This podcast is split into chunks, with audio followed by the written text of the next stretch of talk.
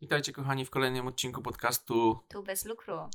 Dzisiejszy odcinek będzie wyjątkowy, ale za czym, powiem dlaczego, to oddam Ci, żono, głos. Aha, bo ja zapominam zawsze. Ja przecież o tych Instagramach muszę wspomnieć. Zapraszamy Was na naszego Instagrama. Tam dzielimy się taką naszą codziennością. Tam możecie troszkę bardziej nas poznać, ale też możecie zadać nam pytanie albo możecie po prostu do nas napisać. My tam jesteśmy naprawdę bardzo aktywni, jeśli chodzi o odpowiadanie, więc staramy się nie omijać żadnej wiadomości. Więc tam Was zapraszamy. Oczywiście nazwa jest taka sama jak tego podcastu, czyli Tu bez lukru. Tak jest. A wracając do tego, dlaczego dzisiejszy odcinek jest wyjątkowy, to muszę powiedzieć, że są dwa powody. Jeden jest taki, że to Wy zdecydowaliście, że ten odcinek będzie nagrywany jako pierwszy. Tak. W głosowaniu na Instagramie. Natomiast drugi jest taki, że dzisiejszy odcinek będzie trochę bardziej o mojej żonie. O Jezu, poczułam się jak gwiazda Hollywood. Oj, tak. Taki mały wywiad z żoną. Mm-hmm. Nie wiem, czy to wywiad, czy nie. Na pewno rozmowa, więc zobaczymy. Ale jaki temat tak naprawdę? Bo powiedziałeś, że będzie rozmowa o mnie, ale teraz nie wiadomo o czym. No właśnie, więc może zacznijmy od tego, że tematem dzisiejszego odcinka będzie jak dbać o siebie jako mama. Mm-hmm. Czyli, droga żono, może zacznijmy w ogóle od tego, jak ty się czujesz będąc mamą. Podziel się swoimi odczuciami, takimi, które już towarzyszą ci od ponad roku. No, a teraz mnie tak wzruszyłeś i tak jak sobie pomyślę, że jestem mamą, to mi się oczy pchają, usypają do oczu, nie oczy do łez. No, to jest takie wzruszające, ale to jest bardzo wspaniały etap życia. Nie spodziewałam się, że taką będę miała frajdę w ogóle z bycia mamą. Ojeju, ty się za chwilę popłaczesz. No wiem. Ale jest też bardzo wymagający i tej części wymagającej się spodziewałam, ale chyba nie aż tak bardzo hardkorowo, jak momentami było. Natomiast ta część taka uczuciowa, ta taka miłosna, że potrafi się kogoś kochać tak totalnie, wiecie, to nie jest jak spotkacie z partnera i gdzieś tam ta więź się buduje. Tutaj dziecko się pojawia i ta więź już jest i ta miłość już jest automatycznie, więc to jest coś pięknego, naprawdę super jest być mamą, aczkolwiek no trzeba sobie też to myślę poukładać w głowie, bo to jest ciężkie, to jest... Jak mówią wam ludzie, że to jest jedna z najcięższych ról życia, to tak jest. A tak naprawdę bo przygotowujemy się na to i to tak rośnie w nas przez te chyba 9 miesięcy. Bo przedwczoraj oglądaliśmy taki mamy album, który, no nie będę ukrywać, żona prowadzi dla naszej córki. Tak. Czyli jakby tam wszystkie wydarzenia, które się dzieją od chwili... Dowiedzenia się, że jesteśmy w ciąży. Tak, tak, nie? To jest taki chyba okres właśnie, który bardzo miło wspominałaś. Tak, tak. I wracając do tego twojego pytania, czy się przygotowujemy w ciąży do tej roli, no myślę, że tak, ale to jest trochę inne, bo jakby ja teraz widzę tą różnicę, że jak byłam w ciąży i już się czułam trochę jak mama i my też o tym mówiliśmy w tych naszych pierwszych odcinkach, że ja już jestem mamą, bo ja już to dziecko czuję, ono już jest ze mną, ja zmieniam swoje myślenie, swoje nastawienie, nie wiem, chilluję się bardziej, lepiej jem albo nie, zależy od smaków, ale... Jakby robisz wszystko, żeby się przygotować na coś, czego kompletnie nie znasz. Mhm. Jakby możesz przeczytać milion książek, może ci się wydawać, jak to będzie, możesz sobie wszystkie kursy świata porobić. I możesz sobie wymarzyć też, jakie to dziecko będzie. Możesz sobie wymarzyć, jakie będzie, na co chciałabyś je posłać, jak już będzie troszkę większe, jakieś zajęcia dodatkowe i w ogóle. I nagle to dziecko się pojawia i to się wszystko tak weryfikuje z dnia na dzień, że... No jakby ja myślę, że ja się przygotowałam w miarę do przyjścia naszej córki, ale myślę, że to uczucie mamy dopiero w pełni się pojawiło, jak córka nasza się pojawiła, a pogłębiło się, jak już zrobiła się bardziej wymagająca po tych pierwszych tygodniach. Nie, to jeszcze może dodam, że to jest właśnie ta różnica między mamą a tatą, bo mama już czuje się jakby z pierwszą chwilą dowiaduje się, że jest w ciąży. I tam zaczynają się już zmiany, natomiast tak naprawdę u mężczyzny, oprócz tego, że żona jest w ciąży, chodzi i wkurza. Nieprawda. Prawda?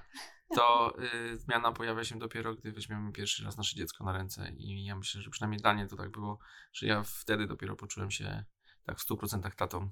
Ale ja myślę, że trochę kobiety też to mają. Ja nie wiem, może wy się ze mną tu nie zgodzicie, może tak nie miałyście, nie wiem, ale mam takie wrażenie, że my jak dostajemy to dziecko też na ręce, to taką poczuwamy, ja tak przynajmniej się czułam, że już jestem taką no 100% mamą, nie na te 90% jak wcześniej się czułam, że gdzieś tam jestem tą mamą, ale jeszcze tego dziecka nie mogę przytulić, a tutaj było właśnie takie mocne odczucie ej, ten maluch jest na świecie i on teraz cię będzie potrzebował przez najbliższych kilka lat, będzie na tobie polegał w 100%.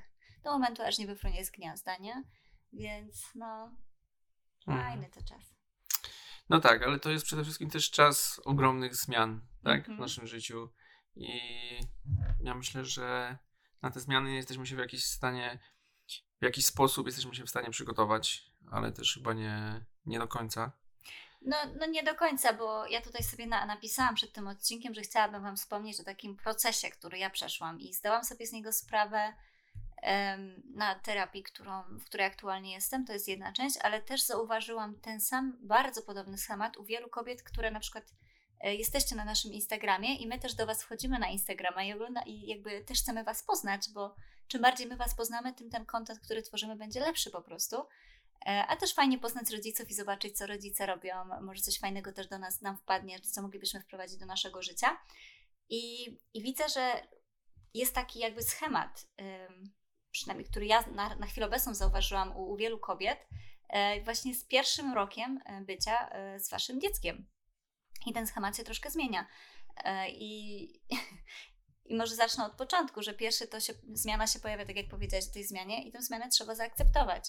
Ja na przykład trochę miałam z tym na początku problem, bo nasze życie zupełnie inaczej wyglądało. Mieliśmy taką totalną wolność po prostu, że mogliśmy sobie robić co chcieliśmy.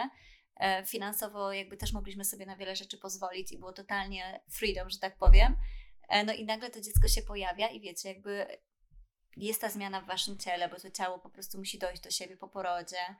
Jest to zmiana codzienności, jest też zmiana w relacjach. My już o tej zmianie też dużo mówiliśmy w innych odcinkach. Ale musi przyjść też taki moment i ja wiem, że trochę ten moment ominęłam i trochę później do niego doszłam, żeby tą zmianę zaakceptować, że no tak jest teraz, to jest nowa rzeczywistość i wokół tego trzeba sobie teraz życie zbudować i ona jest wspaniała, ta rzeczywistość, żeby ktoś tu nie odebrał mnie, że to jest gorsza rzeczywistość. Nie, ona jest wspaniała, ale ona jest zupełnie, zupełnie inna i trzeba zrobić, przynajmniej ja musiałam tak zrobić, bo dla mnie to idealnie podziałało, że po prostu linią odkreśliłam to życie przed porodem i życie po porodzie. I teraz życie po porodzie budujemy jakby od nowa, z nowymi rzeczami. Ja też powiem później w kolejnych krokach, jakby co konkretnie ja robiłam, żeby dojść do takiego momentu. Myślę, że już jestem na prostej, ku górze, a nie ku dołowi, ale to o tym za chwilę. I później wchodzi taki etap drugi, który jest takim wyrzutem nagłej organizacji.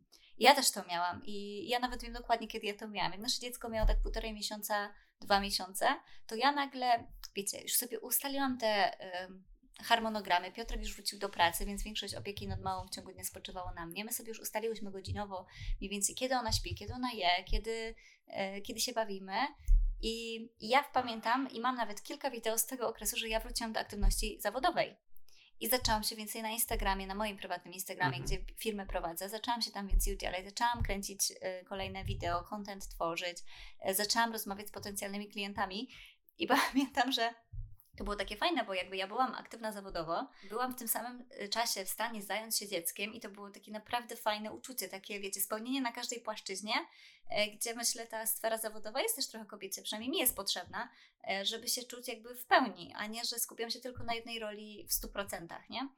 Więc to taki wyrzut nagłej organizacji był i też my się przeprowadzaliśmy jeszcze w międzyczasie, więc tutaj też organizacja na takim polu przeprowadzki była, ogarnianie tego wszystkiego. No i nagle to się zmieniło. Nagle zrobił się, u nas to było 4,5 miesiąca. Wiem, że normalnie dzieci jak zaczynają się już czołgać, raczkować w ogóle, to jest około pół roku. U nas to było dużo szybciej, więc ja tego okresu, kiedy miałam jeszcze ten czas aktywności zawodowej, miałam dość mało. I nagle pojawia się 4,5 miesiąca naszej córki i ona zaczyna raczkować i zaczyna wam wszędzie uciekać i nagle się okazuje, że trzeba w ogóle znowu wszystko poprzestawiać.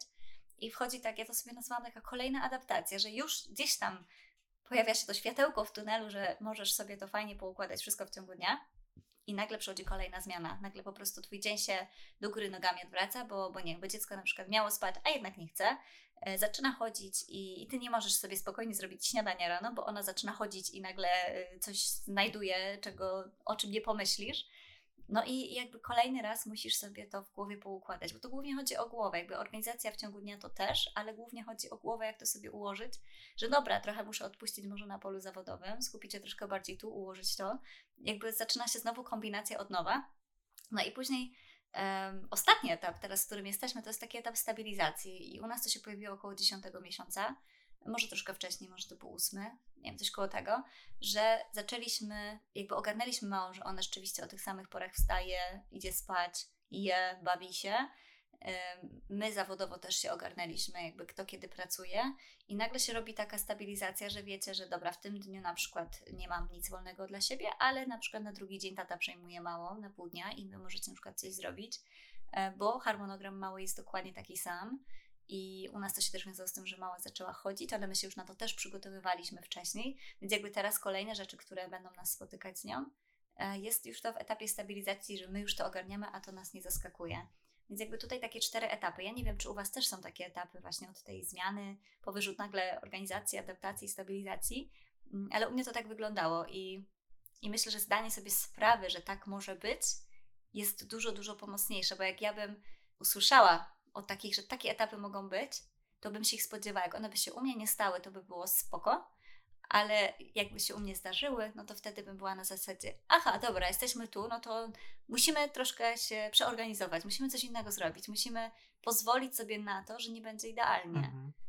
No ale tu też musisz powiedzieć, że jakby wiadomo, że te zmiany następują, ale też nie do końca tak łatwo przychodziło z akceptacją tych zmian, prawda? Był też bunt i... No, a kiedy? Przepraszam bardzo. Kiedy miałam bunt 5-latka? Cały czas go masz. Ale jak się ten bunt u mnie objawiał? Bo może powiedz też, jak z Twojej perspektywy to wyglądało i czy ja się buntowałam na przykład. No, na pewno przy wszystkich zmianach się buntowałaś. W sensie przy zmianach, jeśli chodzi o naszą córkę. Czyli? Czyli, wiecie, moja żona lubi mieć wszystko poukładane, to już wiecie, z naszych odcinków. I jakby wszystkie zmiany, które wychodzą poza schemat, który jest w jej głowie, tak, oznacza jakby zmiany i jakby na nowo zaakceptowanie tych wszystkich zmian i procesów, które zachodzą. Więc za każdym razem, jak się coś działo, był ten bunt. I właśnie ty teraz powiedz, jak łatwo przychodziło ci zmierzyć się i zaakceptować te zmiany, które następowały, czy jeśli chodzi o rozwój naszej córki, bo tak jak powiedziałaś, z jednej strony mogłaś się wrócić zawodowo, ale za chwilę nie miałaś już tyle czasu, tak? I na przykład, nie wiem, nasza córka mogła się zająć sobą, bo po prostu leżała, a za chwilę już zaczęła raczkować i musiałaś jej poświęcić więcej uwagi i gdzieś za nią też chodzić. To są takie zmiany, które następują po sobie i jakby musisz je zaakceptować. Jakie jest Twoje pytanie? Jak ja sobie z tym radziłam, tak? No ja myślę, że przez większość czasu sobie z tym nie radziłam. I myślę, że to też przez to, że ja sobie z tymi zmianami nie radziłam i to też nie tylko chodzi... Jakby ze zmianami rozwojowymi naszej córki ja sobie super radziłam, bo umiałam jakby wskoczyć w te jej skoki rozwojowe, że nagle ona, wiecie, siada, a na drugi dzień zaczyna się czołgać, a już za chwilę próbuje się podnosić i wstawać. Więc jakby tutaj okej, i jakby kolejne kroki jej spoko, ale na mnie wewnętrznie to, że to zaburzało, że ja na przykład w tym dniu chciałam nakręcić wideo i już mam wszystko gotowe i konspekt, wszystko i nagle tego nie mogę zrobić, bo ona mi zmienia harmonogram. No, może też inaczej, może w tą stronę. Jak ona mi zmieniała ten harmonogram, to jeszcze to było jakoś do przejścia. Ale jak już ty się włączałeś i próbowałeś mi zmieniać ten harmonogram, to się już wkurzałam. No widzisz, jaka tu jest niesprawiedliwość. Jakby straszne. Córka może ci zmienić, ale już mąż nie. Straszna niesprawiedliwość, straszna. I tutaj ja też nie do końca na początku potrafiłam powiedzieć, o co mi chodzi i nie potrafiłam na przykład tobie wyjaśnić, dlaczego ja się tak buntuję i chodziłam bardzo często wkurzona na te wszystkie zmiany, które non-stop nas otaczają i czułam się, wiecie co, jak... jakby wszystkie takie odnogi życia, które macie, są zaburzone. I jakby nie mam porządku w niczym. Kompletnie. I ja jestem człowiekiem, który lubi mieć porządek, chociaż w jednej małej dziedzinie, a tutaj każda sfera mojego życia, która była dla mnie ważna, była po prostu do góry nogami. I ja tego trochę w pewnym momencie nie umiałam ogarnąć. I później to zaczęło się, że na przykład zaczęłam bardzo dużo płakać. Był moment, że ja prawie codziennie płakałam. Wy też o tym nie wiecie, bo my się tym nie dzieliliśmy na naszych social mediach, ale był taki etap, że nawet pamiętam, siedzieliśmy w kuchni przy stole i ja płakałam i ja nie potrafiłam na przykład powiedzieć dlaczego. I wiecie, dla drugiej osoby, która siedzi z wami, no to musi być mega ciężkie, bo ty chciałbyś mi pomóc, a nawet nie wiesz jak, bo ja też nie wiem, o co mi chodzi. No i to się zaczęło, wiecie, to była taka spirala, nie? Wkurzenie, płacz, momenty radości. I to mogło trochę tak wyglądać w sumie z boku, jak ja bym się nie cieszyła tym macierzyństwem. Mhm. Teraz sobie zdaję z tego sprawę. No ale dzisiejszy odcinek jest o tym, jak dbać o siebie jako mama, więc... Co ja zrobiłam? Tak, co ty zrobiłaś, że sobie z tym jakby w jakikolwiek sposób poradziłaś, albo co byś... No wiadomo, że nie każda kobieta przychodzi w ten sam sposób, tak? Mhm. Nie każde rodzicielstwo wygląda tak samo. Ale jeśli są osoby, które mają podobne odczucia do twoich, to jak sobie z tym poradziłaś? Powiem. Znaczy pierwsze, podstawowe, to jest to, co ja robiłam, czego wiem, że nie powinnam robić. I będąc po psychologii, po różnych kursach psychologicznych wiem, że tego nie powinnam robić, ale to robiłam. Zagłuszałam swoje własne uczucia i emocje. Ja nie pozwalałam sobie przez bardzo długi czas na taką bezradność, takie powiedzenie, kurczę, no nie ogarniam tej rzeczywistości. Ja cały czas chciałam być takim hero, nie? Taką, wiecie, matką na 200%, matka Polka, tam ciągle wjeżdżała. A już w momencie, jak już ta matka Polka tego nie umiała dźwignąć, no to zaczęły się te depresje. Więc tutaj pierwsze to jest przyzwolenie sobie na te różne emocje i w momencie, jak one się pojawiają i nie przygłuszanie ich po prostu czymś innym, że zajmujecie się zaraz czymś innym, bo jest mnóstwo rzeczy do zrobienia, tylko po prostu pozwólcie sobie na ten wyrzut tych emocji, bo one będą różne, i te dobre, i te złe. Ale przede wszystkim też co zrobiłam, to przedefiniowałam swoje wartości. U mnie, i my już kiedyś wspominaliśmy o tym, że jedną z moich wartości była wolność. I ta wolność jakby kiedyś znaczyła dla mnie coś innego niż znaczy dzisiaj. Drugą z wartością, nie wiem, zdrowie. Teraz to zdrowie znaczy zupełnie coś innego niż kiedyś. I jakby jak macie te swoje wartości, to po prostu warto się zastanowić, jak to dzieciątko się pojawi. Co to dla was tak naprawdę na dzień dzisiejszy znaczy, bo... U mnie też pojawił się taki konflikt, że ta wolność, to znaczenie tej wolności sprzed porodu nagle chciało wejść w etap, gdzie już jestem mamą i to by kompletnie nie działało, bo no nie byłoby takiej opcji.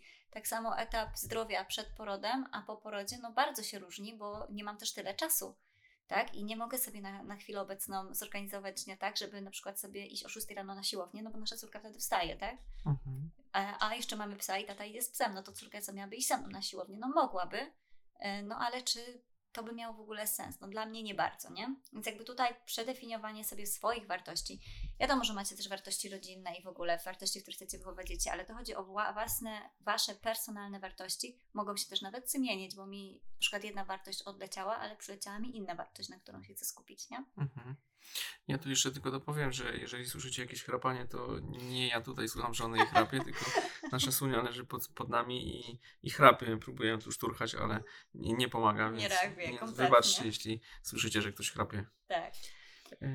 A ja chciałbym jeszcze zapytać cię, bo już wspomnieliśmy przed chwilą, ale jeszcze raz to wspomnę, to ten freak na tą taką organizację w 100%.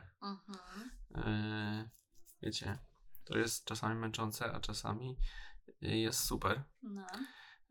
Ale wiem, że musiałaś z tym dużo walczyć i jakby to jest chyba też takie twoje zadanie, że jakby musiałaś się przestawić z tych 100% na ile? Na 80. Na 80. Mhm.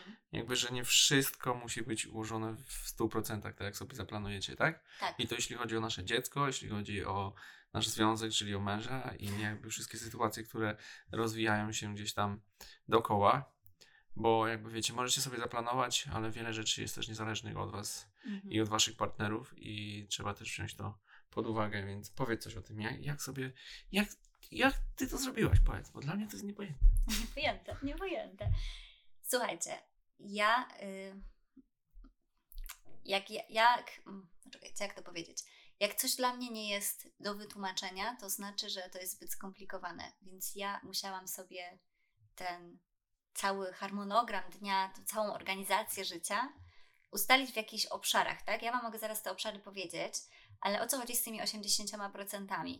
Jak wcześniej miałam ustalony harmonogram dnia, powiedzmy tygodnia, że na przykład takie rzeczy będą się działy w tym tygodniu, albo na takich rzeczach się skupiamy, no to tutaj musiałam sobie ustalić, dobra, to jest 80%, jak to zrobię, to będzie zajebiście.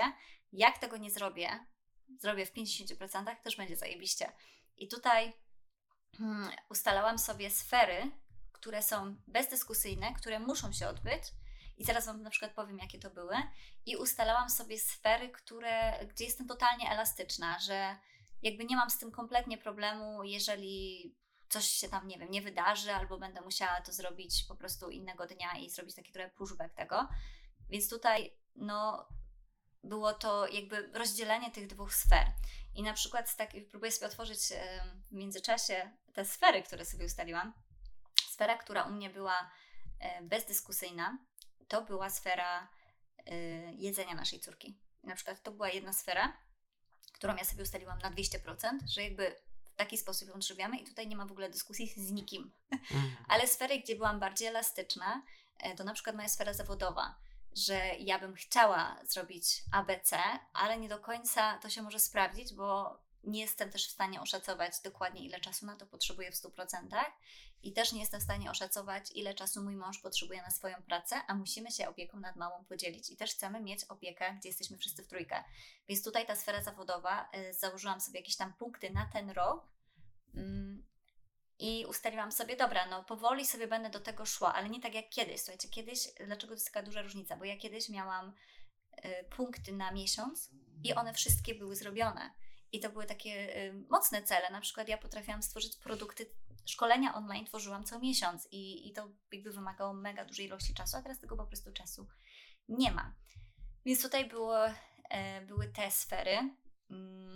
Były też sfery, na przykład jeśli chodzi o czas z przyjaciółmi, czas z rodziną, co jest okej, co nie jest okej, taki czas ze sobą też, jak ja będę ten czas spędzać ze sobą, co jest okej, typu, że nie wiem, że chciałabym chodzić 2 razy w tygodniu na siłownię, myślę, że to jest do zrobienia, no ale jak pójdę 1 raz na siłownię, to wiecie, nie będę płakać, nie? Jakby nie będę się wkurzać na siebie, że nie wykonałam swojego planu, bo ja jestem zadaniowcem, tak? Więc jak ja mam punkty, to mój mózg dąży do ich realizacji, a tutaj musiałam się trochę tego nauczyć, że dobra, mózgu, uspokój się trochę, zrealizowałaś 5 z 30 punktów na ten tydzień, jest okej, nie? Więc tutaj musicie dać sobie przyzwolenie na to, że nie będzie 100%, że będzie 80%, będzie czasami może 50%, a czasami może być 20%, bo córka Wam zachoruje czy syn i po prostu wszystko inne się nie będzie liczyć.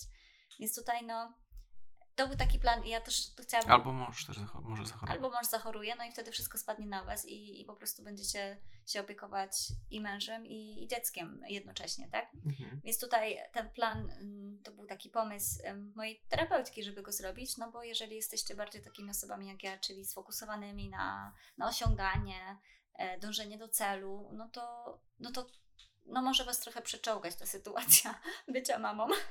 Mhm. Ale też myślę, że bardzo ważne jest przy dbaniu o to, żeby jakby być dobrą mamą i zdrową mamą. Mhm. Jest też chyba ten podział obowiązków, który następuje pomiędzy rodzicami. Tak. I myślę, że nie tylko rodzicami, bo jeśli macie gdzieś tą rodzinę w pobliżu, to też super. Tak, jak chcą pomóc i jak Wam się podoba to, w jaki sposób pomagają, jesteście na tak i maluch lubi spędzać z nimi czas, to jak najbardziej, jakby no nie bierzcie wszystkiego na klatę, nie? Tak, nie róbcie sobie wyrzutu sumienia, szczególnie myślę mamy, że Wy wszystko robicie najlepiej, bo ktoś tam też może obok Wam pomóc. Tak, ja myślę, że tutaj jak często, że ja też na początku tak miałam, że jak widziałam, że nie wiem, jak Ty przewijasz małą, to się wkurzałam, bo przecież mógłbyś to zrobić lepiej, bo mnie się wydawało, że ja coś robię lepiej, a tak nie jest, Ty po prostu robisz to po swojemu i nasza córka nie chodziła posikana, więc jest totalnie okej, jakby, że nie wszystko musi być tak idealnie, jakby byście chciały, nawet o tym nie wiesz, nie? No, ale jak już to teraz tak powiedziałeś, jakby był jakiś uchynięty i jakoś przewijał naszą córkę do góry nogami. Nie, no ale chodzi mi o to, wiecie, że często matki myślą, że potrafią zrobić coś lepiej niż ojcowie, a tak nie zawsze jest, bo ojcowie są na swój sposób w innych rzeczach lepsi i my też możemy tego nie widzieć, że oni na przykład robią coś lepiej niż my, jeśli chodzi o wychowanie naszych dzieci. Ale myślę, że ten podział, jasny podział obowiązków, mówiąc w konkretach, my teraz siadamy codziennie, nie? Bo teraz mamy taki, akurat ten tydzień mamy taki ruchliwy bardzo, więc wstajemy rano, jest przy śniadaniu, dobra, słuchaj, to bierzesz Ty małą na pierwszą część dnia, czy ja biorę małą na pierwszą część dnia, co Ty musisz zrobić, co ja muszę zrobić i jakby się tym dzielimy.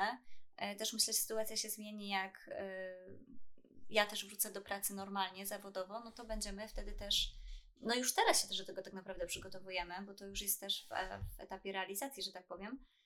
Więc tutaj taki konkretny podział obowiązków, a nie, że nie wiem, tata ma czas z dzieckiem, a Wy nagle wchodzicie tam i chcecie się też bawić i później się dziwicie, że tata wychodzi po południu, bo ma czas dla siebie i dla swoich obowiązków, a Wy jesteście z tym dzieckiem dalej i nagle jest takie... I tak naprawdę spędziliście cały dzień z dzieckiem. Tak, i nie macie nagle czasu dla siebie i tu może pojawić się ta frustracja, ale tak naprawdę to jest Wasza wina.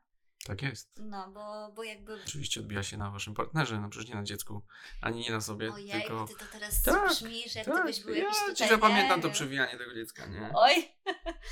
Ale myślę, że to jest bardzo też ważne, żeby dbać o siebie w ten sposób, drogie kobiety, i jakby kieruję też to do waszych partnerów, żeby pomagać wam też w tym, żebyście miały ten czas dla siebie i też te... jakby, żebyście się mogły realizować też i zawodowo, jeśli czujecie taką... Po prostu odpocząć też czasami, nie? Albo po prostu mieć miejsce na te takie małe przyjemności, które jakby możecie sobie zrobić, tak? Tak, raczej tutaj no to jest też kolejny punkt, o którym chciałam powiedzieć, że jeszcze zanim do niego przejdę, to chciałam dodać, że... Wszyscy cię słucham teraz. Będziecie mieć to poczucie... jak to nazwać, bo to jest takie dziwne uczucie, jak zostawiacie dziecko jakby świadomie, że dobra, teraz pół dnia się zajmuje na przykład babcia, to ja na początku trochę miałam oporów. Nie za dużo, ale trochę ten opór taki wewnętrzny był, że ja tak się dziwnie czułam, mówię, kurczę, no ale ja jestem w domu, no dobra, ja pracowałam wtedy, ale fizycznie byłam w tym domu i tak sobie myślę, kurczę, no ale... Dziwnie tak. I myślę, że będę mieć dokładnie to samo odczucie, jak nasza córka pójdzie do żłobka, bo zamierzam ją wysłać do żłobka, że też jakby trochę się czułam winna, że nie mogę jej poświęcić tego czasu, a trochę nie, no bo wiem, że jak ja będę po prostu robić też coś innego, będę szczęśliwsza, to ona też będzie korzystać z tego, że jestem szczęśliwą mamą, spełniającą się. Więc to chciałam dodać do tego, że możecie mieć takie poczucie, a jeszcze mało tego dodam, że też miałam 2-3 eventy, gdzie nie było mnie na weekend, na noc mi nie było, na jedną noc mnie nie było. Tata dał sobie świetnie radę, był tatą na medal. Oczywiście. Chwaląc mojego męża. Oczywiście. Ale też pierwszy raz pamiętam, jak pojechałam spotkać się z moimi przyjaciółkami, zrobiłyśmy sobie taki weekend kobiecy, to bardzo się dziwnie czułam i pod koniec już tego weekendu, jak wracałam do domu, to już się nie mogłam doczekać, żeby wrócić do rodziny. I no jest... właśnie, tu się pojawi pytanie, czy do rodziny, czy oby tylko nie do córki. Do męża też.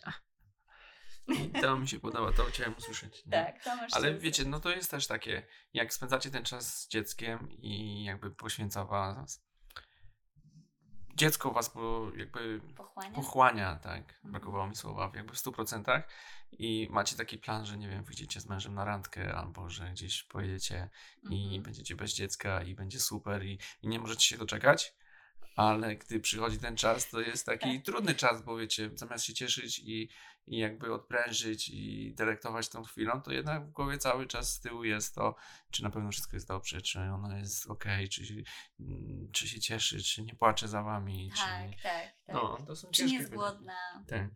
Tak, i to jest tutaj, ja to chciałam zaznaczyć, jest tak i...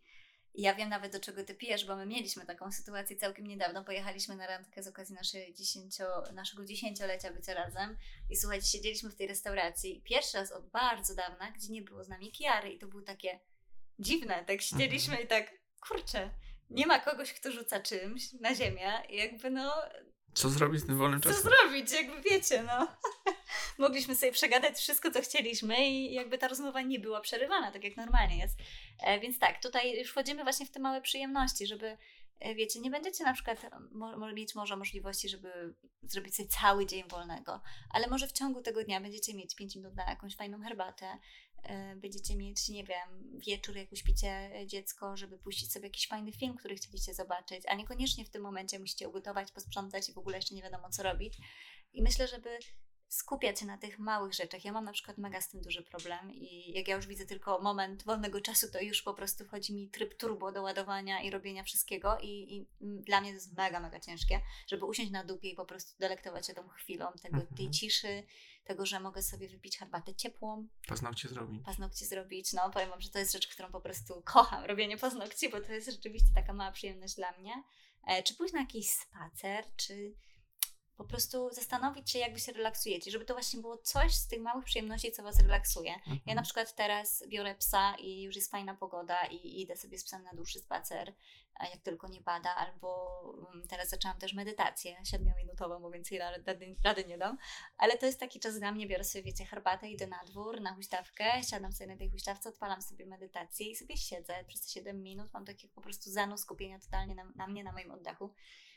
Więc to są takie mini rzeczy. Czasami sobie mam ochotę zrobić na przykład makijaż rano, I to jest taka mała rzecz dla mnie, albo nie wiem, pójść do fryzjera. Nie chodzi mi tylko też o te zewnętrzne rzeczy, bo one też pomagają, no bo wiadomo, jak się narysuje wypoczynek na twarzy, to od razu się człowiek lepiej czuje, nie ma co się oszukiwać, ale też o te takie wewnętrzne rzeczy, takie pomyślenie sobie czegoś miłego o sobie, albo docenienie, wdzięczność.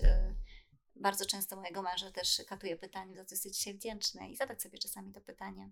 Tak bardzo motywacyjnie to poleciało teraz, nie? Strasznie. Coachu. No. Mamy tu też taki punkt, priorytety, nad którymi się skupisz. O tak. Co ci chodzi, powiedz? O co mi chodzi z priorytetami? Chodzi mi o to, że w pewnym momencie może się zrobić bardzo wiele punktów, które musicie zrobić, które byście chcieli, i nagle się okaże, że żadnego nie będziecie robić, bo jest ich zbyt dużo.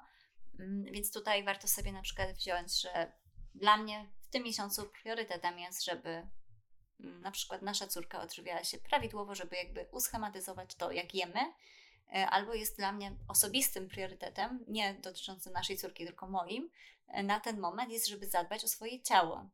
I to jest czy bieganie, czy siłownia, jakby w tą stronę. Mhm. Więc ja sobie wyznaczałam tylko jeden punkt, że to jest zadbanie o ciało, a jak ja to zrobię, po prostu będę się dostosowywać do sytuacji, nie będę na siłę stwarzać, że ja muszę iść na 6:00 rano na siłownię, we czwartki, no bo nie wiem, czy to się uda, ale jak widzę, że mam, dobra, mała śpi, mam chwilę wolnego, albo idę na spacer, jest z babcią, albo z tatą, wkładam buty, idę pobiegać. Jakby wiecie, mam jeden priorytet na ten miesiąc i on jest dla mnie najważniejszy i ja po prostu sobie ustalam w głowie, co fajnie by było, jakby się stało, żeby ten priorytet osiągnąć, tak? Mhm.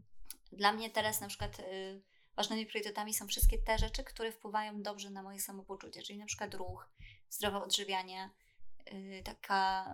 taka chwila dla siebie, wdzięczność, te wszystkie rzeczy, których słyszycie z tych różnych filmów motywacyjnych, ja je wcześniej stosowałam i myślę, że też one pomogły mi przejść przez różne sytuacje życiowe, które nieraz, nie dwa były bardzo ciężkie, więc ja teraz dbając o swój mental, bo jak ja będę mentalnie uspokojona, wyciszona i szczęśliwa, no to będzie taka aura też wokół mnie i ludzie też tak będą mnie odczuwać, no to jakby się na tym skupiam, więc wy musicie się zastanowić, co dla was będzie takim, że da wam to poczucie takiego właśnie szczęścia, takiego spełnienia codziennie, a nie, że wiecie, musicie mieć duży goal, żeby go osiągnąć i dążycie do niego i biegniecie za tą marchewką, a jakby ta codzienność wam przemija i macie takie, boże, znowu, jakby znowu tyle do zrobienia, znowu coś jest nieogarnięte, nie?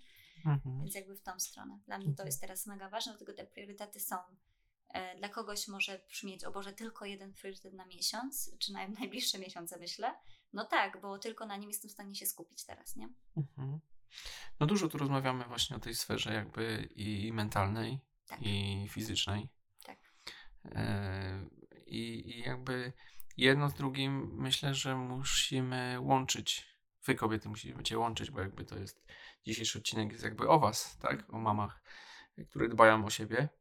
I myślę, że też ważnym w tym wszystkim jest też ten tata, który też może się zająć tym dzieckiem, tak? Mhm. I czy u ciebie też było tak, że miałeś z tym problem, że na przykład, nie wiem, ja brałem naszą córkę, szedłem z nią na spacer, albo że ją brałem, usypiałem i też miałeś ten takie poczucie, że tak jak powiedziałaś z tą babcią, że gdzieś tam babcia wzięła małą, ty pracowałaś i miałeś takie poczucie jakby, że nie wiesz, czy na pewno tata się dobrze zajmuje dzieckiem i czy nie? Czy miałaś taki po prostu freedom? Nie, jakby ja miałam totalny luz, ale na przykład jak szliście na spacer, to było mi mega szkoda, że nie jestem z wami.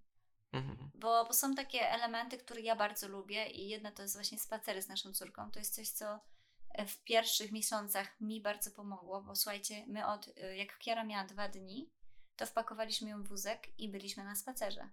Mhm. I od tego momentu przez te pierwsze pół roku ona codziennie była na spacerze. Minimum na pół godziny. Codziennie. Mhm. I to jest też w ogóle rzecz, o której chciałam na początku wspomnieć, oczywiście o niej zapomniałam, żeby wychodzić na dwór. I czasami urodzicie dziecko w zimę i się nie chce, ale chociaż na te 5 minut, żeby po prostu wyjść z domu, ubrać buty, kurtkę i wyjść, to jest po prostu na wagę złota i mnie to bardzo pomogło. Więc jeżeli były to aktywności, których ja chciałam być częścią, typu na przykład spacer, bo wiem, że mama wtedy śpi sobie fajnie, ona jest taka słodka jak śpi, a my wtedy możemy sobie porozmawiać i jakby budować też naszą relację i skupić się troszkę na sobie nawzajem, to wtedy było mi trochę szkoda, że ja na przykład w tym czasie wybierałam coś, co mogłam zrobić tylko dla siebie. Więc tutaj też czasami będą te wybory i musicie się zastanowić, jak się z tymi wyborami czujecie. Ja ten spacer pierwszy, drugi, mówię, dobra, no niech, ja sobie zawsze to tłumaczyłam, teraz Kiera ma czas z tatą i mamy nie potrzebują, więc mama może się skupić na sobie. I wtedy starałam się robić coś dla siebie właśnie w tym momencie, czy poćwiczyć, czy zrobić sobie tą herbatę. Ja tak wspominam o herbacie, bo ja po prostu kocham herbaty. Dla mnie to też jest taki moment, jak mogę wypić ciepłą herbatę, że to jest taki, wiecie, relaks, oddech, nie? Zatrzymanie się w tym dniu. Ale nie miałam jakiegoś takiego, jeśli chodzi o inne aktywności, że nie wiem, jesteście na przykład w pokoju obok i się bawicie, to jakby z tym nie miałam problemu. Bardziej miałam problem może z osobami z zewnątrz, czy na pewno wszystko będą wiedziały, jak nasza córka lubi, jakby w tą stronę, aczkolwiek no oczywiście, jakby nic nie robili z nią jakichś, wiecie, ekstremalnych rzeczy, nie? I bardziej jeszcze jak karmiłam, gdzie jeszcze nie rozszerzaliśmy diety, no to wtedy miałam sobie troszkę większy problem, bo wiedziałam, że jak ona zacznie płakać, to będzie to i ciężkie dla niej, ale też dla osób, które są z nią, bo nie będą potrafili jej uspokoić, no bo ja mam mleko, a nie oni, nie? Więc jakby bardziej w tą stronę. Ale nie, ja miałam taki luz do tego, domyślam się, że nie każdy może mieć taki luz w tym temacie i jakby chcą trochę zawłaszczyć tą sferę bycia z dzieckiem. Ale pozwólcie sobie na inne pomoc innych ludzi, bo ona na pewno będzie. Czyli przyznajesz się do tego, że tata też potrafi się super zająć dzieckiem. Tak, najlepiej. Najlepiej, prawda? Tata najlepiej się zajmuje dzieckiem. Tak, tak samo jak mama najlepiej się zajmuje dzieckiem. Tak jest. I ja myślę, że też bardzo ważne w byciu rodzicem i jakby szczególnie w tej pierwszej waszej ciąży i jakby w tej pierwszej chwili, jak stajecie się tym rodzicem, jest też jakby cały czas utrzymywać ten kontakt jakby z osobami, które do tej pory były w waszym życiu. Jakby nie wyłączać się z tego życia społecznego. Tak. Czyli jakby i wasza rodzina jest bardzo ważna w tym wszystkim, i wasi znajomi, i koledzy, i przyjaciele, kogo tam macie wokół siebie, ale żeby też nie odłączać się jakby z tego życia, tak? Że jakby, że zostajesz mamą, tatą, rodzicem, nie znaczy, że jakby wszystko inne przestaje istnieć. Tak, nie? Że jakby wchodzisz w nową rolę i ona nie ma miejsca na to, żeby mieć przyjaciół, znajomych i żeby też spędzać wtedy z nimi czas. Tak, ale ja tutaj myślę, żeby to też nie zabrzmiało, że wy macie obowiązek, żeby trzymać te kontakty. Nie macie takiego obowiązku, ale jest to przede wszystkim pomocne dla was, bo troszkę się oderwiecie od takiej rzeczywistości i też macie, ja na przykład tak miałam z moimi przyjaciółkami, myślę, że jak tego słuchają, to potwierdzą, że nieraz pisałam im, jest hardcore. Jest ciężko, jest jakby, wiecie, nie ogarniam rzeczywistości, nie wiem, co się dzieje, albo odpisywałam im 3 dni później i ja myślę, że też taki fajny komunikat, raczej generalnie tak, jak macie przyjaciół, którzy mają dzieci, to oni to kompletnie będą rozumieć, oni w ogóle nie będą mieć z tym żadnych problemów, że jak zapytają się was o coś w poniedziałek, odpowiecie im w piątek, że to będzie totalnie okej. Jak ludzie, którzy nie mają dzieci, mogą być na zasadzie, czemu mi nie odpisała ta osoba, aczkolwiek mogą się domyślić, że może jesteście zajęci. Mogą zrozumieć, ale myślę, że nie do końca. Mogą nie do końca nie. Ja myślę też z własnego doświadczenia, że wiele się zmieniło w takim patrzeniu na moich znajomych, którzy mieli dzieci przed nami, że dużo się zmieniło w moim myśleniu, jak zostałem już tatą. No na pewno i jakby tutaj chciałam powiedzieć właśnie o tym, że fajnie, żebyście utrzymywali te kontakty ze znajomymi, bo one są też pomocne, szczególnie z takimi bliskimi przyjaciółmi, bo jak ja miałam takie bardzo ciężkie też momenty, to jedno rozmawiałam z tobą, ale drugie to rozmawiałam też z nimi i jakby to mi też mega pomagało i nawet były takie momenty, że przepraszałam do mojej przyjaciółki, że ja wiecznie tutaj narzekam, że ja nie chcę tego robić, ale po prostu mam teraz taki etap w życiu, że ważne jest jakby poinformowanie też znajomych, jak wy się czujecie w danym momencie i że możecie na przykład być mniej pomocni dla nich, bo nie macie na to teraz przestrzeni, albo po prostu macie tak hardkorowy tydzień, że nic nie chcecie, tylko po prostu połączmy się nawet online i napijmy się lampkę wina, nie? Jakby w tą stronę, ale też druga rzecz to jest, myślę, że to bardziej do rodziny niż do przyjaciół, bo myślę, że przyjaciele aż tak granic nie będą przekraczać, ale wyznaczenie sobie też pewnych granic, chociaż ja to też zrobiłam z przyjaciółmi, ja też powiedziałam, że jakby nie jestem w stanie od sfery emocjonalnej ich wesprzeć bardzo teraz, ponieważ mam ze swoją sferą emocjonalną problemy i jak już się to będzie polepszać, to też im dam znać jakby, nie? Że mogę reagować na przykład troszkę inaczej na ich problemy, albo wręcz ich omijać, bo nie jestem w stanie udźwignąć, nie? A jeśli chodzi o rodzinę, no to tutaj też jest mega, mega ważne dla waszego zdrowia mentalnego, jako mamy, żeby wyznaczać te granice i się nie boić ich komunikować, bo myślę, że to jest taki bardzo duży problem, szczególnie jeśli nie chcecie kogoś urazić. Nie chcecie kogoś urazić, zrobić im przykrości, no to musicie troszkę się wspiąć na wyżyny komunikacji i zrobić to w taki sposób, żeby nie urazić tej drugiej strony, że jakby, nie wiem, nie potrzebujecie rad albo wy wiecie, co robicie i nie wiem, na przykład, że babcia, żeby się nie wtryniała na przykład w jakieś tam sfery z waszym dzieckiem, bo wy tego nie potrzebujecie, a jak będziecie potrzebować porady, to zapytacie. I to jest mega ważne, żeby nie przyjmować na siebie jakichś tam odczuć innych ludzi, które mogą gdzieś, może w ich intencji są dobre, ale wy niekoniecznie je dobrze będziecie odbierać. Ja mogę tu powiedzieć, że mieliśmy taką sytuację, że kilka dni po porodzie do mnie były skierowane słowa, to były z czystej, chcę wierzyć przynajmniej, że były z czystej takiej troski o mnie, że co powinnam robić. I pamiętam, że ja po tej rozmowie się rozłączyłam i zaczęłam płakać, bo dla mnie to było mega bolesne. To była akurat rozmowa o czymś, co było dla mnie w tym momencie bardzo trudne. Nie chcę wchodzić tutaj za bardzo w szczegóły. To było bardzo, bardzo trudne. I jeszcze ten komentarz, który był z czystej troski, spowodował u mnie wręcz odwrotną reakcję. Jak ja bym wtedy postawiła tą granicę, której jeszcze wtedy nie za bardzo umiałam postawić jako świeża mama, to myślę, że nie spowodowałoby to takich emocji we mnie, jakie to spowodowało.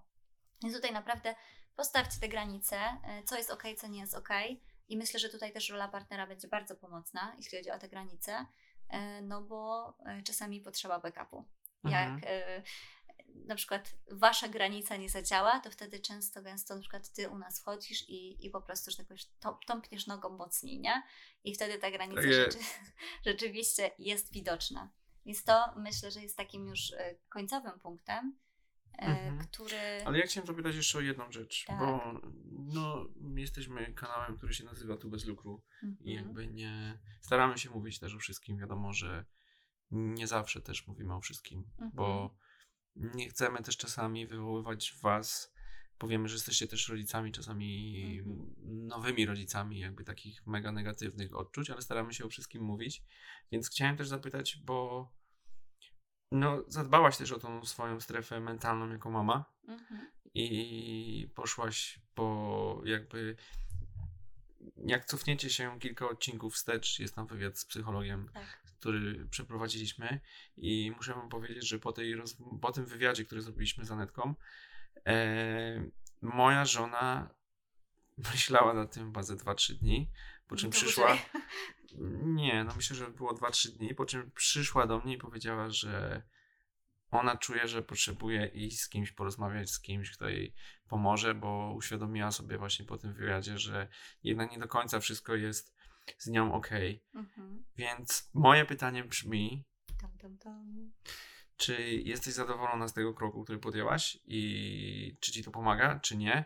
I czy uważasz, że warto to zrobić, żeby iść do kogoś i z kimś pogadać, niekoniecznie z mężem, z mamą, z tatą, z koleżanką, ale z kimś, kto jest w stanie ocenić i zna się na tym. I jest z zewnątrz. I zna się z emocjami. Tak, właśnie. I zna się na tych emocjach, które wam towarzyszą. Ja powiem, że na 100% tak, że warto, że jak ja myślę, że jeżeli bym nie poszła, to już miałabym zaawansowaną depresję. I chyba o tym nigdzie nie wspomnieliśmy. To teraz się zrobi trochę takie ciężkie, bo ja nie bardzo chcę o tym mówić publicznie, ale powiem po prostu troszkę, że u mnie została zdiagnozowana początkowa depresja. I mimo, że mogliście tego nie widzieć na Instagramach, bo zawsze się uśmiechamy, zawsze staramy się przynieść dobrą energię, no to ta dobra energia nie zawsze była. I jak co ludzie słyszą depresja, to już myślą, że nie wiem, jakieś miałam myśli samobójcze, nie miałam, ale jeżeli jest, tak jak w tym wywiadzie Aneta mówi, jeżeli jest ciężko, jeżeli jest coraz ciężej wstawać z łóżka, albo jest po prostu za dużo tych zmian w waszym życiu, albo jest za dużo na waszym talerzu, z którymi sobie nie do końca jesteście w stanie poradzić. I trzeba czasami pójść do kogoś innego. Ja się zdecydowałam na to, na zasadzie, dobra, zobaczymy jak to będzie. Jak mi się nie będzie podobać, jak nie będę tego czuła, to rezygnuję. Jakby nie jestem tam na siłę, bo robię to tylko i wyłącznie dla siebie. I no teraz już jestem, nie wiem, już pójdę do spotkania po 4, po 5. Zaczynam powoli widzieć to światełko w tunelu, dlatego też był ten moment, że już teraz jestem okej, żeby nagrać ten odcinek, bo my byśmy tego odcinka z 2 miesiące temu wam jeszcze nie nagrali, bo ja najprawdopodobniej przez pół odcinka bym płakała. Nie byłabym wam w stanie jasno powiedzieć, nad jakimi punktami warto przysiąść, bo może ta sfera emocjonalna, mentalna polecieć. Dlatego my też tak w tej rozmowie dzisiaj dużo mówimy o emocjach, bo wizualnie możecie być okej. Ja sobie robiłam codziennie rano makijaż, miałam prawie zawsze umyte włosy, co dla kobiet, jaką mam, jest w ogóle wyczyn, jak się ma dziecko, że ma się włosy umyte. Chodziłam normalnie ubrana, ktoś z zewnątrz mógłby powiedzieć, nic jej nie ma. A w środku po prostu to się kotłowało, bardzo dużo rzeczy się działo w mojej głowie, które no nie zawsze były okej. I też ty miałeś chyba w sierpniu pierwszy taki mój wyrzut był płaczu i ty po prostu stanąłeś i nie wiedziałeś, co się ze mną dzieje. To jeszcze było przez telefon. I ja wtedy myślałam, że po prostu hormony, nie? Ale jest ten moment, gdzie te hormony to jedno, a już wasz stan emocjonalny, który może podupadać i możecie nie widzieć jeszcze tego, to drugie. Więc jeżeli gdzieś tam przeszło nawet wam przez myśl, że kurczę, może to moje zachowanie ja podeszłam do tego, dlatego poszłam do kogoś, bo mi się moje zachowanie nie podobało. Moje reakcje na przykład tego, że zaczynałam krzyczeć na mojego męża o jakąś pierdołę. I on stał i on się później na mnie wkurzał. No dlaczego ty na mnie krzyczysz? Jakby o co ci chodzi, nie? Jakby frustrowałam się w środku na to, że na przykład Kiara, nie wiem, nie chce czegoś zjeść. Nie pokazywała mi tego, ale w środku się we mnie aż po prostu trzęsło. Dlaczego ona nie chce tego jeść? Przecież ja się tak starałam, nie? Więc tutaj no było dużo takich emocji, które nie było okej. Dlatego ja jestem bardzo zadowolona. Znalazłam terapeutkę, która mi odpowiada. Jesteśmy w fajnym flow i naprawdę chodzę na te spotkania z przyjemnością, mimo że one nie są łatwe, bo często muszę się odkryć na tych spotkaniach, a ja jestem świetna w zasłanianiu emocji, publicznie szczególnie. To no tutaj ona jakby ściąga ze mnie te warstwy jak z cebuli i robię się coraz bardziej, ja nie wiem jak to jest po polsku, vulnerable, nie wiem jak to się tłumaczy, taka bardziej, wiecie, wrażliwość się moja pokazuje, która gdzieś tam jest głęboko ukryta. Mhm. Więc tak, polecam. Więc to jest na pewno mega ważne, żebyście wy też, drogie mamy, mogły w ten sposób zadbać o swoją strefę mentalną, o to, co siedzi w waszych głowach. I ważne jest też to, gdy jesteście mamami, które słuchacie nas w jakichś mniejszych miejscowościach, gdzie na przykład, nie wiem, macie z tym problem, żeby iść na przykład do psychologa albo cokolwiek, to są też sposoby, żeby robić to online, tak? Tak, tak. Ty robisz to online, nie chodzisz do psychologa, spotykacie się na wideo rozmowach. Tak, tak, a to w sumie fajnie, że o tym powiedziałeś, tak. Ja też logistycznie nie byłabym w stanie gdzieś dojeżdżać, żeby się z kimś widzieć face to face, bo już jakby czas dojazdu, no, ogranicza mnie, poza tym ja nie lubię w taki sposób czasu też marnować, więc są opcje też totalnie online i widzę, że coraz więcej psychologów, psychoterapeutów się też na tą opcję decyduje, więc da się znaleźć. Jak będziecie chcieli namiary, to możemy was wysłać do centrum Anety, z którą był wywiad, więc ona na pewno wam będzie w stanie kogoś doradzić, kto by był dla was dobry. Tak jest. Więc podsumowując, żono, powiedz w 2 zdaniach. O Jezus. Jak mamy mogą u ciebie zadbać? Przede wszystkim mamy, pozwólcie sobie na emocje i zainwestujcie w swój czas wolny dla siebie. I pamiętajcie, że dla waszych dzieci jesteście najlepszymi mamami na świecie. Nawet jak jest sterta brudnych ubrań do wyprania, sterta naczyń do zmycia i obiad jecie z pudełka. To jest totalnie okej. Tak jest. Więc tym miłym akcentem będziemy kończyć dzisiejszy odcinek. Tak. Dziękuję ci, droga żono, że zgodziłaś się na ten mały wywiad i opowiedziałaś o tym, w jaki sposób dbasz o siebie jako mama i... Spoko, rachunek cię wystawię później. Tak jest. Żona płaci, więc nie ma problemu. Więc dziękuję bardzo serdecznie i do usłyszenia. A jeszcze zanim do usłyszenia ode mnie, to chciałam wam przypomnieć o ocenie tego odcinka. Jeżeli czujecie, że ten odcinek był wartościowy i fajnie się go słuchało, to będzie nam bardzo miło, jeżeli dacie maksymalną ilość gwiazdek. No i oczywiście, jeżeli chcecie się podzielić jakimiś odczuciami po tym odcinku, przemyśleniami, albo po prostu dać nam znać, co myślicie, to też możecie do nas napisać oczywiście na Instagramie Tu bez lukru. No i co? I tyle. Do usłyszenia w kolejnym. Na razie. Do usłyszenia.